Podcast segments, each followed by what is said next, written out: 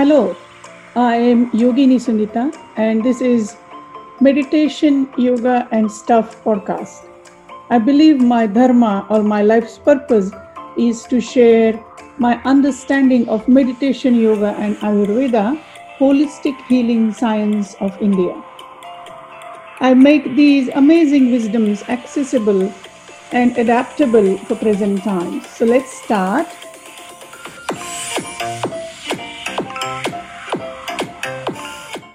Welcome to the podcast. Uh, today we are discussing wisdom of uh, Yoga Sutra.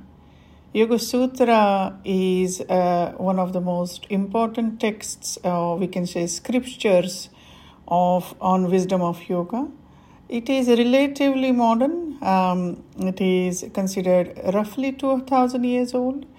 Uh, there are many, many texts uh, or scripts before this, but Yoga Sutra is wonderful. So this uh, we're discussing in this podcast episode wisdom of Yoga Sutra. The precision of Yoga Sutra is so fantastic that uh, when we start uh, noticing that not even one single word is uh, wasted in this. So let's start with Atha Yoga Anushasanam. As I explaining, Atha means now and this now is in our o is inhale tha is exhale. So in this now it's a softer inhale and exhale. So there is no force in it. It's naturally moving. Atha yoga nushasanam. Anu, anushasan means discipline. And so here begins the discipline of yoga so the second thing we need to understand is uh, like first thing is uh, that yoga begins now. Second thing is yoga is a discipline. Now what does that mean? So that means that we need a regular study and that means that we need um, and we're going to explore the study part of it in a in a moment so how many parts this yoga sutra so there are four parts and uh, they're called pada. And so the first is Samadhi pada, uh, then uh, comes the Sadhana pad, Vibhuti pad, and Vairagya pad. And we're going to talk about it this little bit. This little bit. You may have heard this before. You may not have heard this before. That's okay. We're going to explore this Yoga Sutra and how it is important for us to understand uh, Yoga Sutra. So let's take a look at samadhi path. Samadhi path is where uh, basically how we can move towards state of samadhi. So what is the state of samadhi?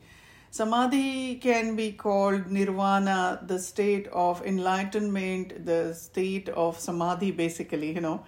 And how can we move towards this? So there are different ways uh, or guidelines are given in yoga sutra and this guideline is you know first we know that yoga begins here atha yoga anushasanam the second sentence is also yoga chitta vritti nirodha. Now what is uh, what is this means? This means is yoga me what yoga means is chitta means mind vritti is fluctuation or movement of the mind and nirodha means stopping okay so yoga means stopping the movement of the mind, so uh, or reducing these movements. So let's look at our mind. Our mind is fascinating. Our mind is most uh, valuable tool we have. But since we do not train our mind to calm down, it doesn't know how to calm down. It is like unruly child so it is jumping from one branch of thought to other branch. It's a, a minute it's here and then other minute it's out uh, other side of the world. So it's the most fast moving thing on this earth right? And so our mind is uh, constantly thinking and the fluctuation the thoughts the emotions uh, thoughts have emotions and colorings to it and all this is constantly happening in our mind. Sometimes we don't even know but the background background sounds we can call it in our head. These uh, we can call the vrittis you know. And these vrittis are so fluctuating and then that affect our system as well. So it's not just um, the the physical form but our mind is most uh, important thing. And what we can do is we can access our mind through physical form. And I'll talk about this when we are going to address that. So let's look at the mind. So, mind is very much um, constantly moving. Uh, we can say object, it's not really object, but here we can call it. And it is so fast moving uh, that sometimes we don't even know like it, it, it is happening and the way this coloring of uh, of the thoughts is going to affect us so so what uh, yoga tells us is that our body is slow mind so mind moves fast but that reflects in our system so a lot of time uh, a lot of illnesses uh, origin is in our mind um, let's take a look at stress. We all um, uh, effect of the stress is different. We all will react differently to the stress. Uh, so so where this stress origin from? And we also know that when we decide not to take stress we can take this opportunity uh, understanding what that oh i'm taking stress. Once we realize that that awareness is very powerful. And when we realize that we can ha- gently let uh, bring in practices to let go of the stress so what is yoga really does it means that we have to do the asana does it mean that we have to do meditation and what is a yoga sutra all about in yoga sutra there is only one sentence which mentions asana which is sthiram sukham asana and what does that mean is uh, take your as uh, uh, seat comfortably in the practice. So it has to be steady. Sthiram is steady. Sukham is with ease and uh, with the joy. And asanam is the uh, any asana you take. So what is asana? Asana is basically seat. So now, if you notice that all the your asana practices are designed in um, such a way that uh, it helps you to move towards sit for meditation for longer period of time so what is yoga sutra yoga sutra is all about how to meditate how to meditate. It's all about that you know. It's amazing how fascinating it is that me- all the uh, information we have is about meditation. Like you know the what are the how how mind behave what will come up for the mind you know what restrictions uh, how our mind and it's amazing how all the answers are there in yoga sutra and so we need to understand that even yoga sutra is say 2000 years old there are um, uh, our human mind has not changed that much. We still have the similar resistance. Now um, so so what is the basis for yoga sutra? Why and uh, why it was developed and why it was written in this format? So we can see that before yoga sutra there are many many uh, deep wisdoms of on yoga. Like there is uh, wisdom of bhagavad gita and before that also there are many many um, deep wisdoms. And uh, like uh, rigveda which is the most ancient um, scripture in human history, uh, also mentions yoga. Uh, then there are uh, the four Vedas, which are Rig Veda, uh, Samaveda, Yajurveda, and Atharva Veda. And all these are basically uh, written or, or orally transferred uh, to next generation uh, the reason was to move towards enlightenment. Humanity was looking towards the understood that uh, purpose of human life is to move towards enlightenment. Now, in this modern world, we may not have that goal, but what is enlightenment? Let's look at that. So, enlightenment may be, um, you know, moving towards our uh, optimal uh, health optimal energy, optimal uh, uh, strength in the mind. All this can help us to move towards enlightenment. So, uh, these are the side effect of yoga practices, and we can use this understanding to bring better life in our day-to-day life. So, even if enlightenment not may not be your goal, but it is no harm doing these, understanding these practices so that you can bring better um, uh, well balanced you can live well balanced life now um, enlightenment is something uh, energetically basically what happens that when we are feeling sad feeling unhealthy feeling um, angry whatever those emotions are um, it, it it almost like take our energy down. And with the yoga practices the the energy moves upwards. And the what is enlightenment is the energy of our being moves upwards and universal energy which meets uh, here at the crown of the head and then that's where the enlightenment happens. So and, and effect obviously throughout our system. Now we'll talk about enlightenment in a minute. So where this yoga sutra comes from. So as we know as i was explaining that there are many many thought processes uh, were before these uh, Yoga Sutra came into play.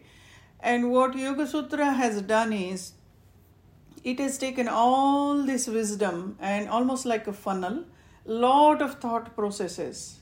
And all these thought processes has come together and they have almost like distilled information is in these Yoga Sutra. And each and every drop of this distilled information is extremely valuable there is not a single word wasted. There is not a single word which uh, which is used uh, if all the words are used because they're necessary here and not because you know uh, explanation like you can take yoga sutra like atha yoga anushasanam or just word atha and meditate on that and move towards enlightenment. So yoga sutra gives us this guide towards moving towards enlightenment and you can see that there is a concept there are a few concepts there. The concept of yoga. What is yoga? Yoga is basically uh, uh, when i ask what is yoga in modern world the first thing is images come in the mind with crazy uh, body shapes but that's not uh, the true yoga. Uh, that is part of yoga. Uh, what is true yoga is basically moving to moving our energy uh, upward you know moving our energy towards uh, moving towards the uh, we energy any energy has a negative and positive charge. And with worries and tension and stress and emotion color uh, emotions and all that we have usually negative charge. So with the correct yoga practices we can move towards our energy from negative to positive. And as a side effect of that is we start feeling better so the practices which you are doing to help yourself start feeling uh, positive, better, calm, peaceful, all these can be called yoga. Now we use as a yoga teacher we use uh, asana, uh, uh all the yoga yoga's practices like asana, pranayam, we use uh, yamas, niyamas. We'll talk about that in a minute. But all this is we use to move towards enlightenment uh, without even us knowing, because it is believed that human um, purpose of human life, according to yoga, is to move towards enlightenment. So we, uh, as a human being, subconsciously know this, and what happens that with our uh, sanskaras, our uh, a way of coming to this information can create a little bit of barrier in this. And so when we start practicing yoga uh, wisdom of yoga we start noticing that we start become aware. And what we become aware is that oh something um, uh, what i do is not really serving me and i have to let it go. And then we start doing the practices which are helpful for us rather than uh, help us to move from negative energy towards positive energy rather than constantly vibrating on negative energy. And so this is called abhyasa. So the abhyasa is the practices which we do to move from that negative charge of energy towards positive charge. And this could be the negative charge could be anger, sadness, it could be uh, anxiety, depression, whatever comes in your mind as a negative charge. And then moving towards positive charge is feeling full of energy, feeling happy, in my uh, experience, I felt being at home. I'll explain what I mean. So, whenever I am doing asana practice, uh, when I touch my mat, I feel at home, I feel that I have arrived. And this made me realize that this is something very important to me the doing these asana practice or meditation practice or these practices which help me move towards this uh, better sunita in a way you know uh, in a way moving towards vibrating towards a uh, uh, better human being. And what does that mean is peaceful calm. For me that's what it means. Peaceful calm giving at the same time i'm also caring for myself so that balance has to be there. So finding that life balance through uh, yoga it was very helpful. So the first key is awareness that what's happening we and then second key is acceptance. When we know this then we can take the practices abhyasa uh, which will help us to move from vibrating from negative towards positive and then also we have to let go of few things which are vairagya, right? Which are basically letting go of few things which uh, sometimes we think that they're important, but when we become aware, we start noticing that, oh, I, this is not serving me. I have to let go of these practices. And so this, these are the practices we can call abhyas, uh, vairagya or letting go or non-attachment. Now, we are also going to notice that this non-attachment, um, what does that mean as a, as a householder or people with family and we're living the, in the cities and things like that. So here we need to understand that uh, vairagya here, it doesn't mean that you let go of your family because that's not what it is about. It is about letting go of things which are not serving you letting go the things which are almost hindrance uh, in your own path.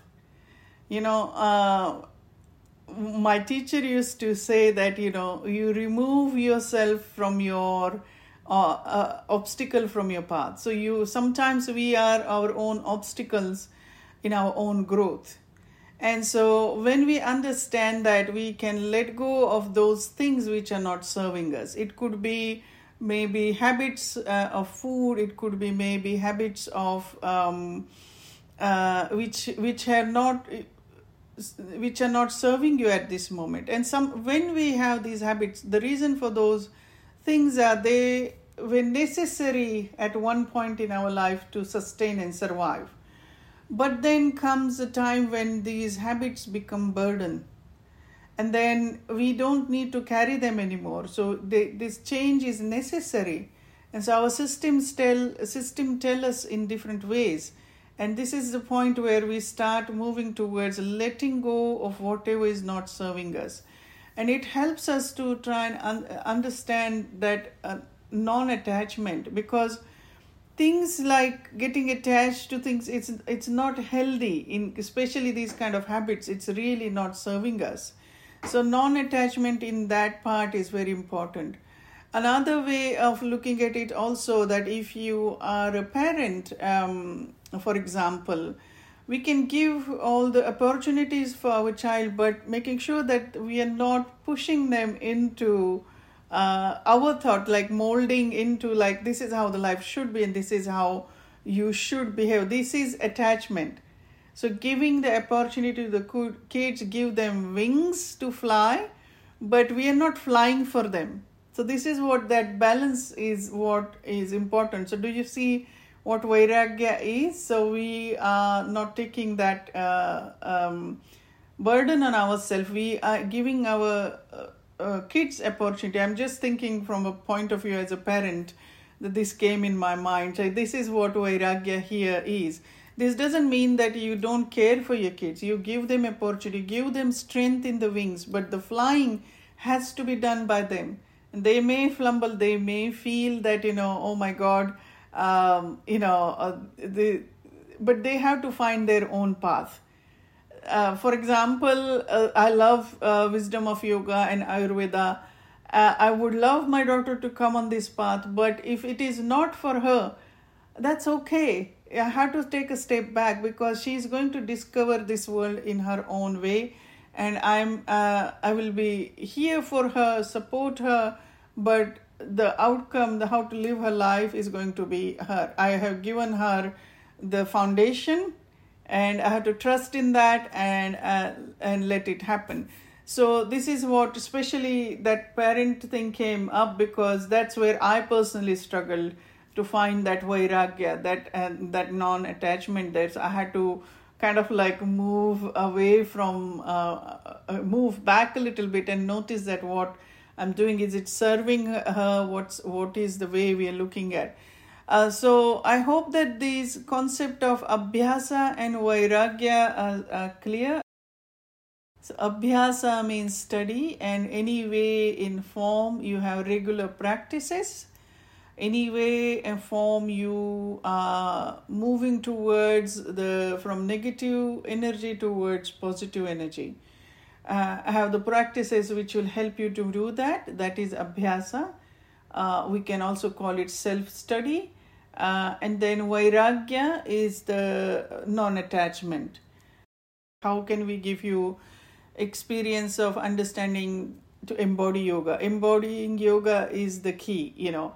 So, what we're going to do, uh, that we're going to see that you can write down if that works for you anyway, that what is what is abhyasa for you and what is vairagya for you. Abhyasa is self study.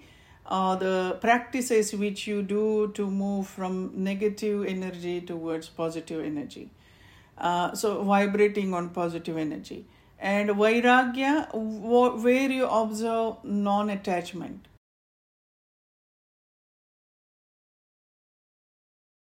So uh, abhyasa means self study the practices you're doing in this now at this moment which are taking you from a negative charge of energy. And this negative charge of energy could be uh, colorful emotions like anger, sadness, um, you know, anxiety, depression. What practices you do to move from this state towards a positive state?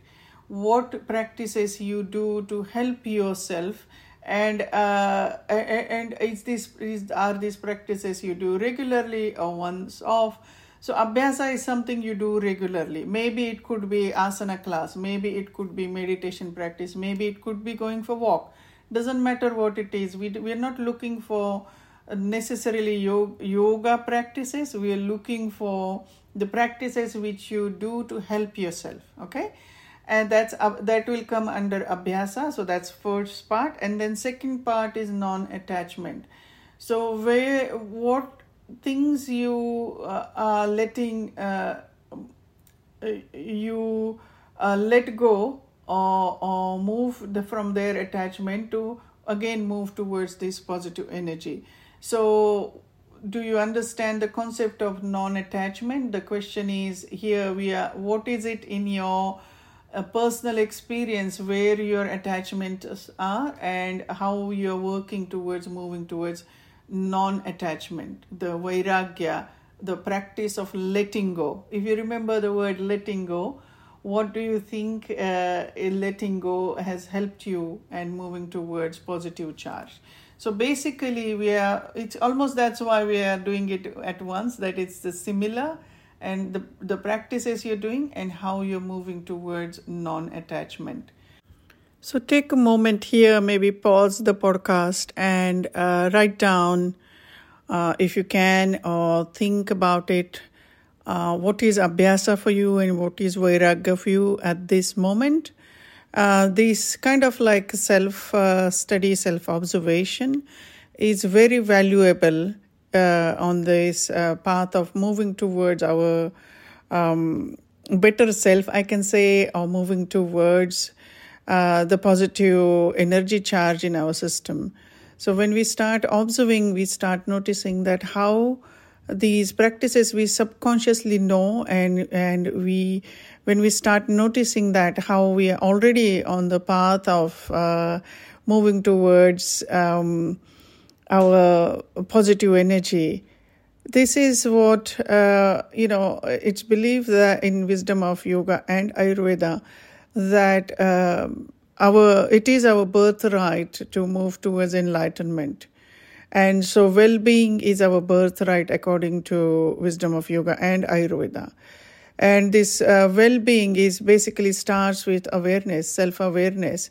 So take this opportunity pause this podcast now and uh, uh, you can either think about it or write down your abhyasa and your vairagya uh, the self-study and letting go practices and uh, then come back and listen to rest of the podcast.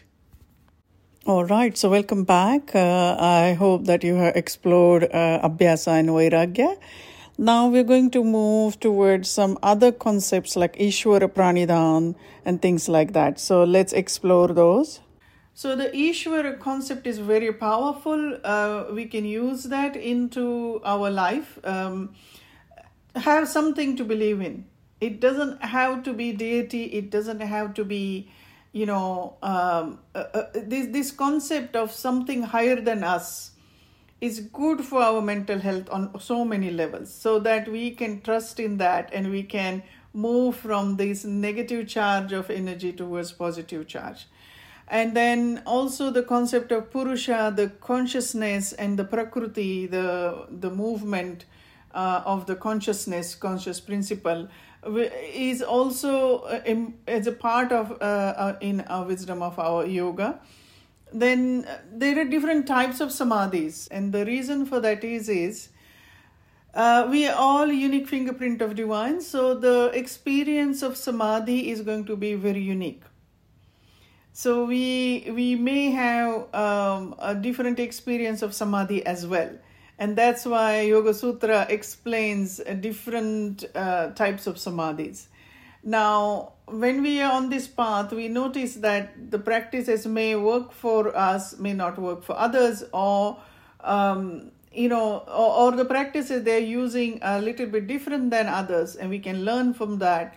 But the embodiment, the experience is going to be unique in your own. Similarly, the uh, the samadhi experience is going to be also very unique. So there is not just one experience of samadhi, but there could be different ways of uh, these experience of samadhi.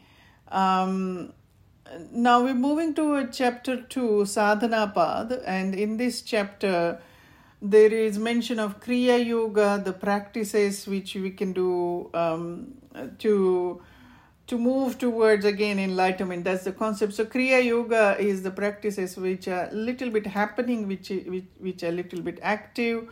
Uh, kriyas can be very powerful. Um, these are a little bit different than our regular uh, asana practice. These are purely on the basis of uh, energy. Well asana practices should be as well to in relation to energy but kriya is more potent with there is a there is um, a reason for these practices. There is a these are specially created to get rid of the blockages of the energy in particular uh, uh, sense. So they just more precise in that way. Kleshas are basically klesha means painful things you know so the kleshas are uh, what creates the pain in our life is ignorance, egoism, uh, dislikes, and fear of death.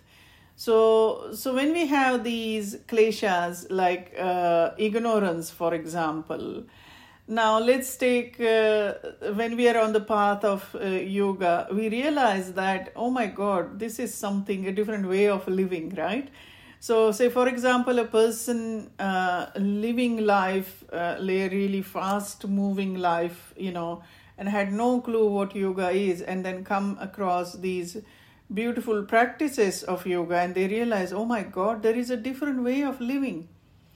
So, according to yoga, they were in a state of ignorance but once what yoga does is it opens the eyes bring awareness into their life through wisdom of yoga it's helped them to connect with their body mind their breathing their you know these things are tangible the physical body we can help ourselves to connect with to the physical body through asana, through movements, through breath awareness to understand breathing. What happens that we as a human being are constantly looking outwards, constantly through our senses, we are constantly looking outwards. And yoga gives us opportunity to turn and look inwards. And how can we do that for our client and for ourselves is the physical when I say that sit and meditate, say for example, one hour, will be difficult for our client who has never experienced this. But what if we give them opportunity to connect with them, themselves through their physical self? So awareness, move, awareness, movement, breath, when they, it combines together, can be a moving meditation practice. So we can give our client that opportunity to move from state of ignorance to state of awareness we can do that then the um, uh, also um, egoism so ego uh, you, according to yoga the false ego is not serving anyone and so the ego the inflated ego this is what we are working towards you know helping us as well as helping our clients to understand the, how this inflated uh, ego can create these uh, stories which are not true, which is uh, yoga called Maya. And these stories basically we tell ourselves that this is who we are, and, and that's not, when that is not the truth, there is a lot of friction there in our mind. And uh, yoga, with the understanding, uh, that understanding, Yoga Sutra guide, gives us guidance to use practices to move away from that friction uh, and move away from that false ego and then self study as we uh, sorry um, dislike likes and dislikes. So likes and dislikes here uh, under klesha it's very interesting. So what is like? So if we like something that's beautiful but if we are obs- uh, obsess about it then it is char- with charging with negative energy right? So the like itself can be positive but when we uh, uh, almost uh, uh, obsessed about it, then it will be negative charge. And so it is going to affect our mind, it is going to affect, and, and, and if it affects mind, it is going to affect our body. Body is slow mind, let me put that correct. So when we uh, so we need to understand that liking something is good, but obsession is not good. So that that is also hindrance or, or create pain in our life dislikes again dislike um, can be very um, so wisdom of yoga the thought, the thought process is it is what it is. So so there is no need to hate anything you know we observe that and if we start observing these things from third party point of view you start noticing that again this is a story we are telling you know and we are not observing this story so becoming observer is the key and then the fear of death. The only thing certain in human life is death. So then why we are fearful about it? That which is, go- is going to born is going to die. So we know that for certain that the death is the most sure thing in our life. It is going to happen, but still we have we have this fear around it, and not just uh, you know Mm, cultural thing or anything. Everywhere we can see that you know there is a fear around it. So if there is fear again awareness is that it is the only thing which is certain. When we notice that uh, we it, it wisdom of yoga helps us to let go of these um, uh, kleshas or these painful things which create pain in our life then there is also a concept of karma. Karma is not just our karma, but our previous life karma. The karma we are gen- generating this life. Every action has reaction. And then also our ancestral karma, which we carry, um, you know, and, and so there will be some something called prarabdha karma, which we will have to go through some suffering. But there are some uh, sufferings we can actually can come out of that through uh, yoga practices. So that's what I was mentioning about the negative energy charge, you know. Um, and sometimes we don't even know these um, negative energies may be coming from our ancestral, uh, uh, from our ancestors, and could be coming from the society. And so we have just beca- think that this is our energy, this is our thought process, but that's not true. Uh, you know, uh, our, our thought process may be different than that, but we never give ourselves opportunity to pause and look within and meditation or the pratyahara practices or dharana, uh, dhyana, samadhi, all these practices help us to move towards that. And also, we, our yamas and niyamas are really, really uh, valuable. So, we'll talk about all this.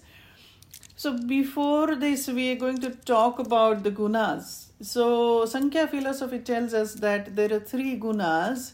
Uh, gunas means qualities which are everywhere.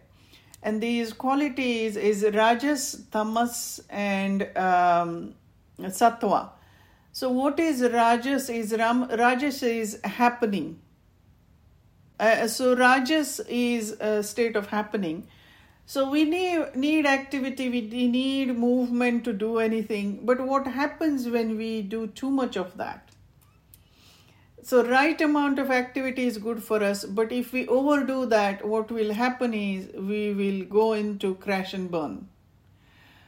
Then what will have so so if we go in crash and burn and we just become couch potato and really not move and just watch tv sit on your couch and do nothing. What is going to happen is that will also generate negative energy. So too much uh, of the movement or lack of movement. So tamas uh, too much tamasic is very heavy kind of energy. Too much rajasic is almost like vibrating too much and a lot of time we are in this yo-yo as a human being into moving into uh, happening or constantly moving so much moving that we then crash and burn. And so this yo-yo is very common in a lot of situations. So uh, and this yo-yo can be using overusing my your mind as well as uh, underusing your mind. So that can also happen. So rajasic is basically activity too much activity and tamasic is too little activity or no non-activity inertia. So these you can see these qualities around us and we need when we have perfect balance of that that state is sattva. So the sattva is the state where um, we want to move towards, and all yoga practices uh, should should help us to move towards the state of sattva. So the physical movement, the the practices, the awareness towards what's happening in our mind with our body, all this is help us. Like, oh, am I am I overusing my body or am I underusing my body? So that's why we did our abhyasa and vairagya practices, where we we were trying to understand what practices we can do to move from these negative charge uh, of energy towards positive charge of energy and the positive charge of energy is the state of sattva this state is uh, is help us to move towards enlightenment and this state is so beautiful that we subconsciously know that this is something which feels nice, which feels good. So we can move towards that. So that's the sattva, rajas, and tamas, these three states, and whole universe has these three states. Now, in our case, these states can be used very positively. Enough movement in our life, the balance movement, balance relaxation. We do need both. But when we overdo it, then that balance collapses and then we go into too much rajas or too much tamas when we balance it we move towards more sattvic state so we are looking yoga is moving towards looking more balanced state into into our life then we're moving towards our yamas and niyamas now yoga sutra has given us um, guidelines literally these are the guidelines if we follow these will help us to uh, move towards enlightenment. And these are eight limbs of the the same tree. Basically, we can call eight limbs, and that's what Ashtanga, eight limbs of yoga. Now, you may enter through, or we can call it eight doors if you want, and you may enter through any door it doesn't matter the sequence, but for the sake of our um, making life less confusing, we're going to look at this sequence. Um, so let's look at this uh, sequence where uh, the first uh, concept is yamas. Now, yamas is non-violence. And what is this non-violence about? Literally, literally, this guideline, only just this guideline can help us towards enlightenment. So, non-violence, where, where is this non-violence about? What is this about? It's not towards others, not just towards others. I mean, we are going to be non-violent towards others in our words, in our behavior, in our action, but we are also going to start with us. So notice your thoughts, notice the dialogue in your head which you have. Is it is the is the wording um, uh, very authoritative or is it gentle? Is it kind? Is it it is compassionate? And if it is not, we are moving it towards the compassionate and kind dialogue towards yourself. Treat yourself like you will treat others. Treat yourself with a lot of compassion and love. When we start with this concept of ahimsa, here non violence, we can actually uh, move towards enlightenment. We're halfway there, to be very frank, you know. So, constantly we can start noticing that how can I uh, nurture and look after myself. Self care will come under here because self care is absolutely important to thrive because when our cup is full we will able to share with others but if we cannot share empty cup you know there is no there, what will we share it, it, we will dry out and then we'll move towards the state of tamas uh, you know or excess rajas or things like that so ahimsa is very important. Uh, well, all these are really important. Uh, satya means truthfulness. So, what is this truth about? So, this is also again we are going to start everything with ourselves. The truthfulness towards yourself. Okay, is this really uh, helping me in a sense? Like, is this? Do I really need this? You know, and do I really? Um, is it serving me? and here we are not being selfish we are being truthful that okay these may, maybe these practices for example if you go to a meditation practice if you start following a meditation practice and, and because all your friends are doing it but somewhere you're feeling that this doesn't feel right you know and so acknowledging that and maybe you need a different practice so this is the truthfulness understanding the practices do, do they really work or is it the fashion we are accepting. Other thing is truthfulness into your verbally communicating. You know, this doesn't mean that you go and harm others with your too much truth, but also remember ahimsa. So we are always from the place of ahimsa, but also the truth is sometimes we have to have courage to talk about our truth. You know, so come back to that truthfulness again and again. Then asteya means non stealing. Again, here we are looking at uh, steal someone's ideas. Uh, inspiration is fantastic, but not stealing their words or ideas. You can take inspiration for amazing people around you. That is helpful, but uh, this is where it's talking about non stealing, about the ideas, about, you know, the concept of, of not grabbing onto someone else's property in that way, uh, even though it is intellectual property brahmacharya sometimes um, so word uh, meaning of word brahmacharya means uh, embodiment of divine so basically literally uh, bringing how brahma means the divine acharya means behavior how brahma will behave if brahma enter in your system how you will behave so imagine the divine is within you, which that's what yoga tells us. So now we acknowledge that the divine is within us.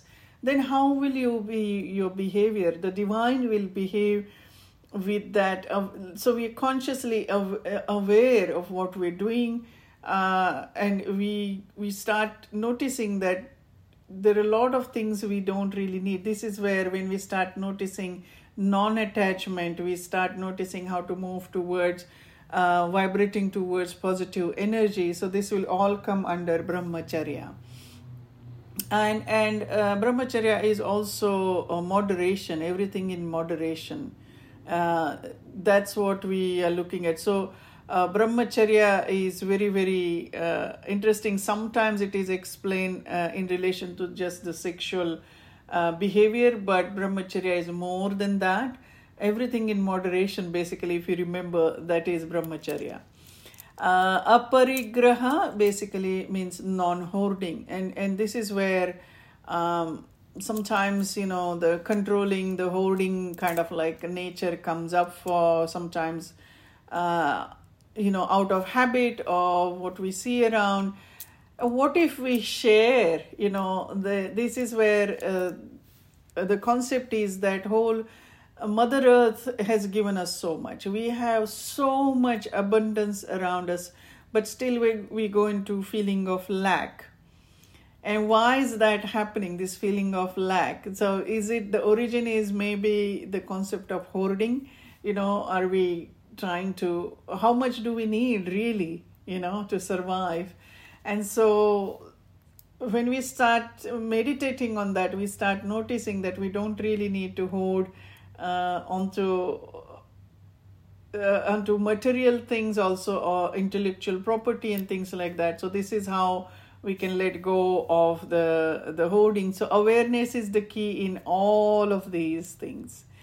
Then comes the niyamas. Niyamas as basically saucha the cleanliness. We are uh, into day-to-day activity uh, you know the cleanliness is very important. Ayurveda is has so many practices uh, how to bring cleanliness into our our day-to-day life and this is really helpful that it helps us feel uplifted it helps us feel joyous it helps us feel almost confident in us that you know bringing all this in our life. Santosha is contentment right that piece of like again it, it will go with the holding again you know with like bringing contentment into what we have. Maybe the gratitude practices will come here the find understanding that when we understand what we have we are then eh, noticing how grateful uh, to have these in our life you know so that uh, the santosha can come under that. Tapas is self discipline the abhyasa the uh, regular practices, the practices which you which we discussed earlier to move from negative charge of energy towards positive charge of energy will come under tapas. Tapas means literally uh, the self-discipline practices. Say, let's take example that if you love coffee and uh, just because you love it, you know, it doesn't make sense to you. You have five six cups of coffee what it will going to do is it is going to create this imbalance in your system so to balance yourself maybe and, and since you love it uh, maybe have one cup of coffee which will give you that containment that santosha and also have the discipline you know to have that. So it is a combination of that. It's very powerful to have these practices yamas and niyamas into our day-to-day life.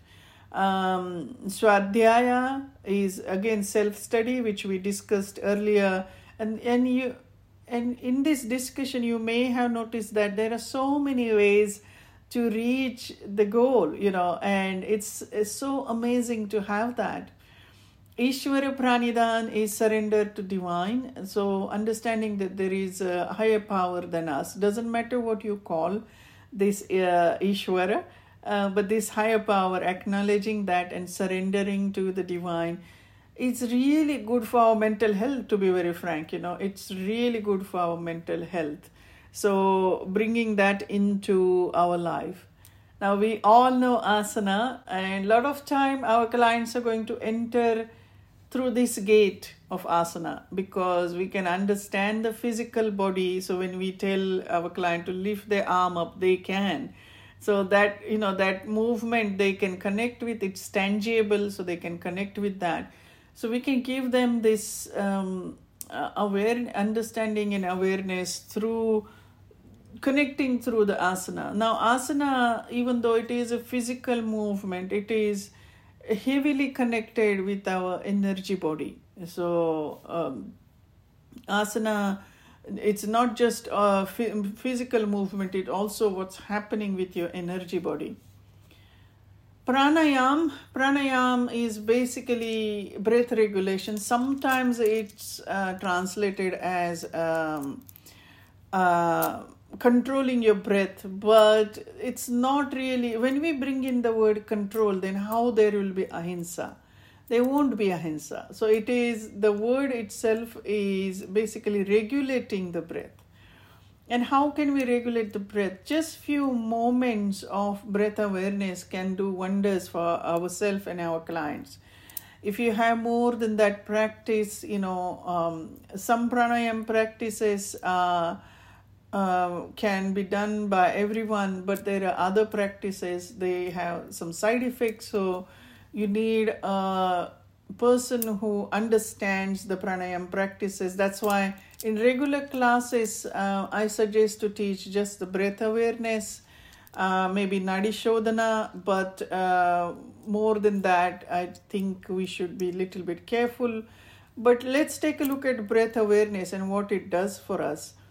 So let's for a few seconds just tune into our breath. You don't have to change anything, just notice your breath. Just connect with your breath, notice the rhythm of your breath at this moment without changing anything. Let's do that. If you are driving uh, while listening to podcast uh, or doing something, come back to me uh, notice the the breath. Uh, please also make sure that you're driving safely. Uh, so observing your breath, that's what we're going to do. And just few moments, uh, few breaths here. No need to change anything. Observe your breath.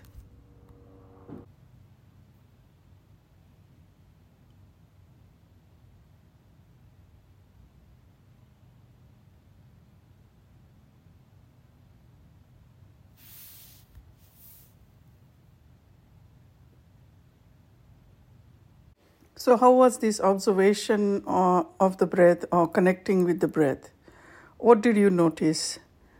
You may notice that the breath uh, has deepened when you observe it. You may have noticed that um, you're still trying to control it. Uh, you may have noticed that uh, you may not uh, connect with anything, and that's all okay uh, what we're trying to do is just connecting with the breath, noticing the sensations, noticing what's happening. I was often asked that, you know, as soon as um, I mention that connect with the breath um, and don't control it, uh, the mind goes into controlling of the breath. So, how to address that? Uh, that we need regular practice for these uh, for example just observing connecting with the breath. And vairagya is where we are not going to connect with any uh, or let go of any expectation about the practice. Every day we are going to just just connect and acknowledge it is what it is. And it is very difficult for rational mind to let it be because it will like it's it's rational mind's job is to take this in, uh, information and make sense of it and and analyze and uh, you know a critique about so that's our mind does. And so rational mind is going to do that. And here we had we are training that our mind also to step back a little bit and let me experience the breath. So that's how it is right? With the pranayam practices just breath awareness. What it does is uh, physically for us is uh, when we start noticing our breath it start deepening. It naturally happens. You know it starts slowing down. And so even just that it, what it does it the after our uh, inhalation and exhalation gases exchange happen in our system. So we are oxygenating our system more so if we are into stressful situation, our my our our, our thoughts are up here and constantly, um, you know that makes our breath shallow. So just few moments of uh, noticing or connecting with the breath is going to deepen the inhale and our exhale, and that is going to be very very um, beneficial for our self, uh, our clients, so we can help our client to connect with the breath, just with the breath by connecting uh, with the breath, just few moments, observe your breath without any judgment. When we put it out there, we are training our clients to connect with that. And we can do this practice for ourselves as well. Then pratyahara practices. So, have you heard the word pratyahara? And uh, do you are you aware of pratyahara uh, practices? Um, so, pratyahara means sensory withdrawal. So, as I was explaining, that we are constantly looking outwards, right? We are constantly looking outwards in a sense like we are sensing, uh, ex- experiencing this world through our senses, okay? And so we're constantly using that we our senses we're constantly looking outwards. But pratyahara practices help us to withdraw our senses. Uh, you, can do one at a time. You can you can do uh, all at once over the period of time. So what will come under pratyahara practices? The practices uh, like uh, um, relaxation practices, yoga nidra, guided meditation will come under pratyahara practices. It's very, very powerful uh, experience. Um, guided meditation is also pratyahara practices. It, it's in relation to our physical form. So, yamas, niyamas, asana, pranayam, pratyahara. These are the sense. Uh, these are. This is about our physical form then we are moving towards more internal our manas our mind uh, and so from pratyahara can be either physical from or manas form which uh, or mind related that's uh, it can be both. Um, and then comes the purely now mind mind related thing you know. So this is uh, where we are moving towards dharana Dharana uh, is basically learning to now uh, bring mind into the calming state, the peaceful state, the concentration. Okay, so we our mind, as I was explaining, it's the most powerful tool we have, and we sense uh, samadhi or enlightenment through the power of our mind our mind is also if we never train our mind it is like unruly child you know and um, or you can compare it to a monkey. If you teach a monkey um, to sit try want monkey to sit down uh, and if you tell the monkey monkey will jump really up up and down high you know because it's it doesn't like that control. Our mind does the same thing. And that's why we have these practices. But what if uh, uh, but monkey also does is it follows you. So the owner of the monkey uh, if they sit down, the monkey will sit down. You know, so our mind is the same. So if we bring stillness into the mind, we need to sit down and observe and find that one pointedness and train our mind to find a, a way to bring that dharana uh, into our life, the, the practice of concentration. Now, to do these practices, we need initially an um, anchor for our mind, something to hold on to.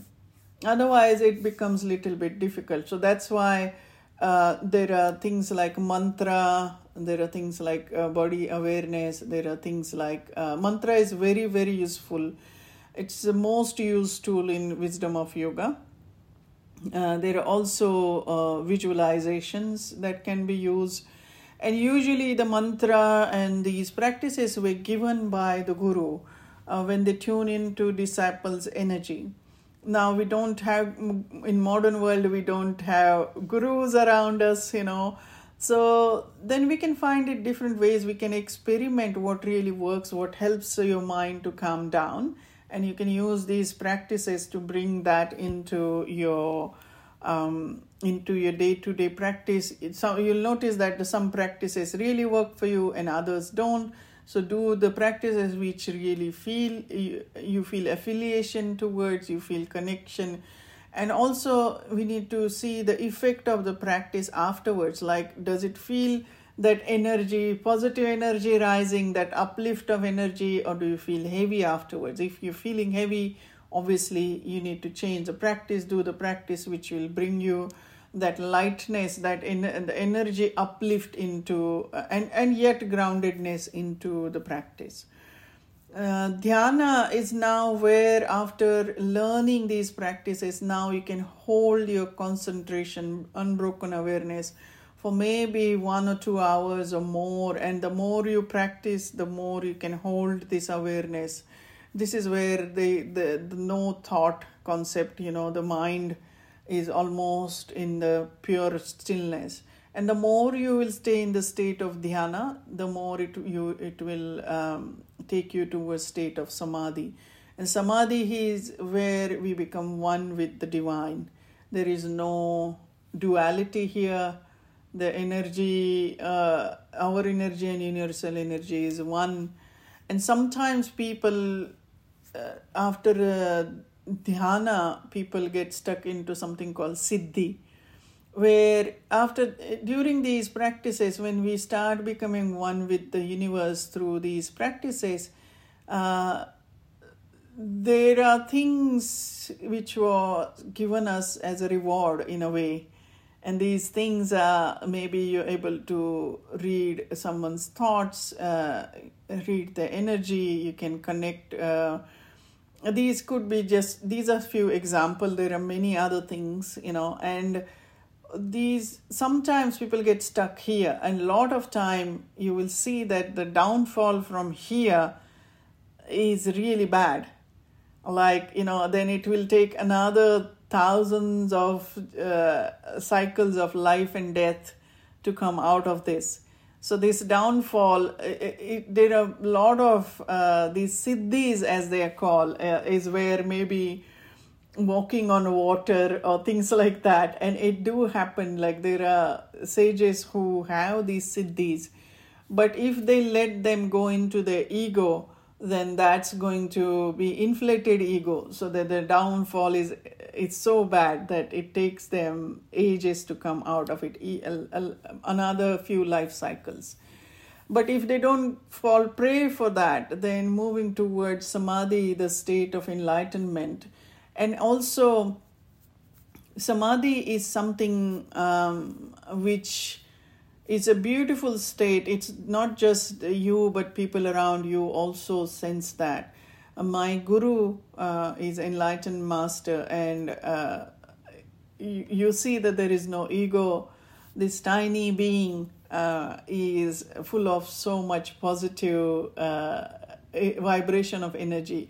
You feel peace and calm in his presence. He doesn't have to say anything, doesn't have to do anything he still lives in a small hut and oh, and so people donate him a lot of money and all money is used to uh, give uh, education to the uh, people who live in uh, kids who li- uh, grow up in the tribe. So they are they they are given opportunity to free education and also 24 by 7 kitchen.